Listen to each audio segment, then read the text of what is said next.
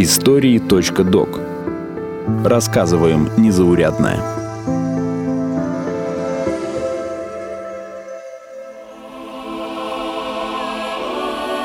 Как фельдшеры спасают людей в глухих деревнях России.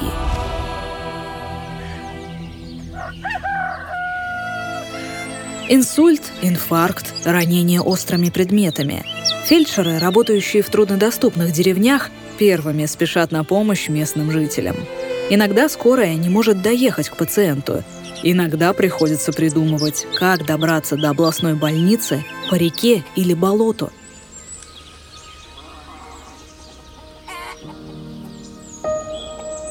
Малый Уват – небольшая деревня в Тюменской области, где живет чуть больше 150 человек.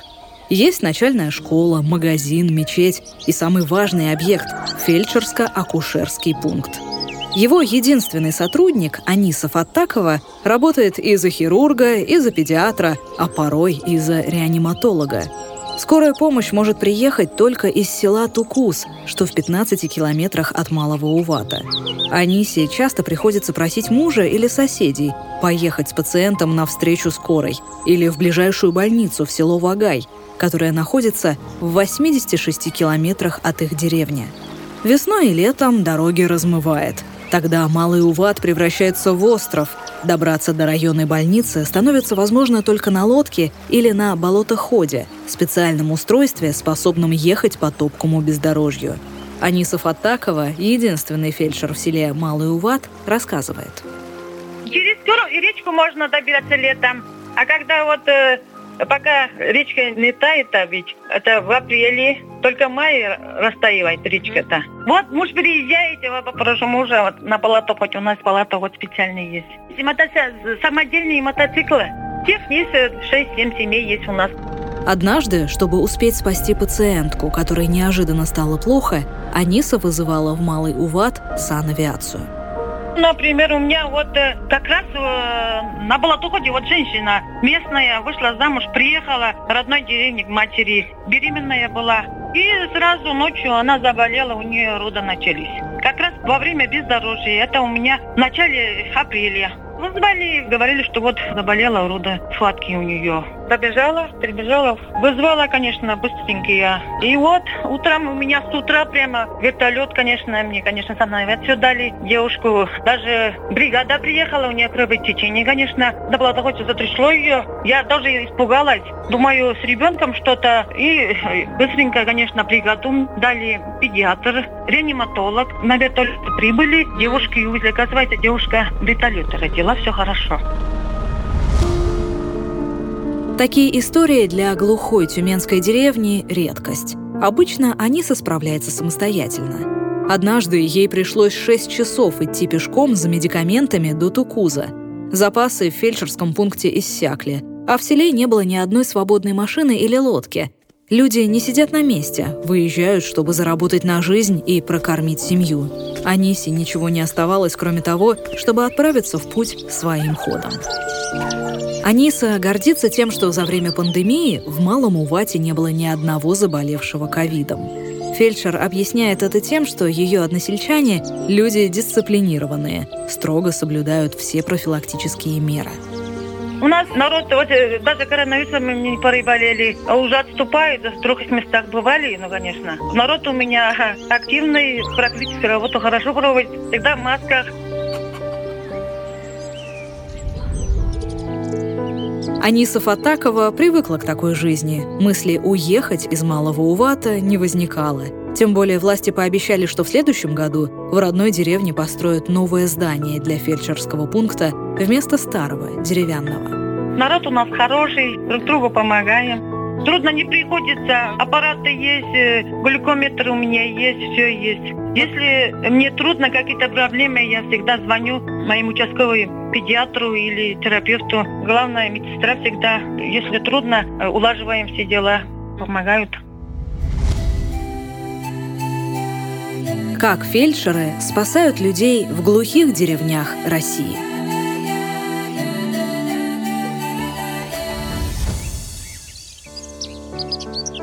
Надежда Муравьева почти 30 лет заведует фельдшерско-акушерским пунктом в деревне Чудской Бор Тоснинского района Ленинградской области. Под ее опекой 167 человек в семи деревнях в радиусе 7 километров раз в месяц, четверг, профдень, профилактический. Берешь медикаменты, это то, что было раньше, на велосипед и поехала. Там бабушки встречают тебя в отдельном доме, собираются все, кто где очередь занимает. Вот в одной деревне 48 было. И всех, всех посмотришь, всех обслужишь. Раньше одним из самых проблемных участков работы были деревни Малая Горка и Большая Горка. Их разделяет река, которую можно было перейти только через шаткий подвесной мостик. Еще в дальнее время был такой этот главврач у нас Зинченко Владимир Иванович. Это 90-е годы, 97-й, наверное, был. Он дал нам кардиологический аппарат – КГ поставить там в деревне. Представляете, он весил сколько? Он весил столько, сколько весит аккумулятор для машины. Его просто приходилось таскать на себе. И вот этот аппарат по этим скользким дорожкам через эту реку, я говорю, идешь и думаешь, а внизу такие досочки. Ну, представляете, что через речку приходить, скользкий горбыль, который при дожде мокнет и ноги съезжают. И за эти тросы держишься и идешь вот через эту реку. Если в одной из этих деревень кто-то заболевал, то до места, куда могла подъехать машина скорой помощи, пациента приходилось переправлять на лодке. Сегодня мост между деревнями обновили. Теперь он надежный и крепкий. Но автомобиль по нему проехать по-прежнему не может. Правда, и из жителей остался только один пенсионер. До больницы он добирается сам на велосипеде. Сложным остается маршрут до деревень Кунесть и Дроздово, Самый короткий путь до них составляет 7 километров. Пять заасфальтированные, а два — полное бездорожье. Даже лесовоз не одолеет. Бывало, что Надежде приходилось добираться до них самой, на велосипеде. После дождя, там суглинок почва. Две коробки на велосипеде, то есть другой руля. Едешь туда, доехала, что можно по асфальту, а потом ножками идти невозможно было. И хоть и в кроссовках все это в глине, а колесо забивается вот эта трава сухая после дождя, глина, это все под колесо, и его не то что везешь этот велосипед, а просто тащишь на своем хребте. И вот пришлось, не доходя деревни, прежде чем зайти в деревню, привести себя в божеский вид, выполоскать свои джинсы, кроссовки намыть, одеть и дальше идти. В другой раз Надежду серьезно напугала компания пьяных мужчин выехал, трактор был, мужики стояли там эти самые с этими пилами, со всеми пьяные в таком угаре стояли. И я уже вышла на дорогу, вот на эту, на асфальт, э, уже оттуда, с двух километров этих, которые пешком можно было идти. Вышла на дорогу, и они просто-напросто начали, ну как обычно, приставать, что давайте с нами, давайте это. Я говорю, я не пью, понимаете, не пью. Да как это? В общем, как говорится, он говорит, заводи трактор, давай за ней. Мне пришлось с дороги в лес, лесом добираться. С тех пор я пришла со слезами к главному врачу я больше подвергать свою жизнь опасности не буду. Меня просто после этого трясло. С тех пор машину из ближайшей поликлиники в Любане стали выдавать по запросу. Да и дороги в районе стали лучше. Часть профинансировал меценат, а другую сделали силами Союза садоводов сейчас-то что мы делаем? Если у меня вызов какой-то в деревне, там, или у нас садоводство большие, там 12 тысяч человек могут быть, у нас специально машины, которые обслуживают вызова, скорые, можно сказать. Она приезжает, меня забирает, и я уже не по прямому пути, где раньше ходила, как всегда, сколько истоптано было этих дорог. В деревне помощь часто нужна здесь и сейчас. Кто-то ударил себе по ноге топором, когда колет дрова. Кого-то укусит собака или клещ. Если случается что-то серьезное, Надежда не дожидается машины. Сразу бежит к мужу или к соседям и просит подвезти до районной больницы. Даже выходной у Надежды не выходной. Все знают, где живет единственный в округе фельдшер. И если что, сразу бегут к ней. Отказывать в помощи не принято. Как потом смотреть односельчанам в глаза? Случаев, когда нужно было оперативно спасать человека, не дожидаясь приезда скорой, у Надежды было много. Бегут родители, несут ребенка, повисшего на руках, просто-напросто. Висит ребенок, не реагирует ни на что. Ну, куда они летят? Они летят ко мне.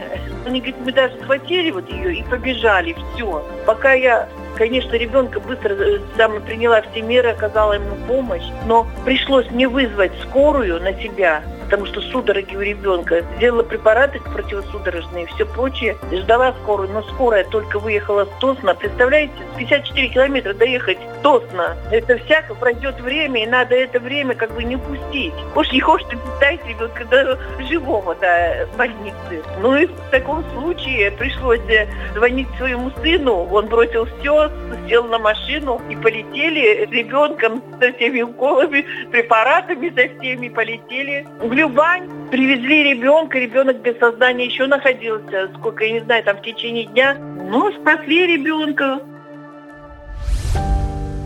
Однажды глубокой осенью в деревне Кунесть пенсионерка два дня пролежала с инсультом в неотапливаемой избе.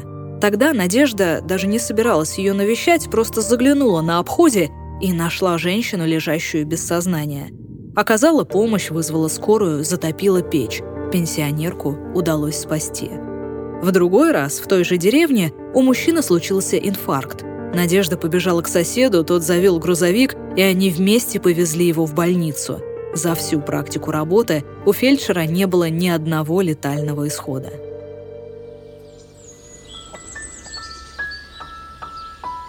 Надежда просто работает и не видит в этом ничего героического. Часто люди приходят в фельдшерско-акушерский пункт не только за медпомощью. Кому-то нужно, чтобы просто его выслушали, кому-то совет. Надежда Муравьева подумывает о том, чтобы уйти на пенсию. Но прежде хочет дождаться смены. Ее радует, что молодому медику будет гораздо проще, чем когда-то ей. Власти стали прислушиваться к просьбам провинциальных фельдшеров. Ведь они первые, кто приходит на помощь людям в дальних уголках нашей страны.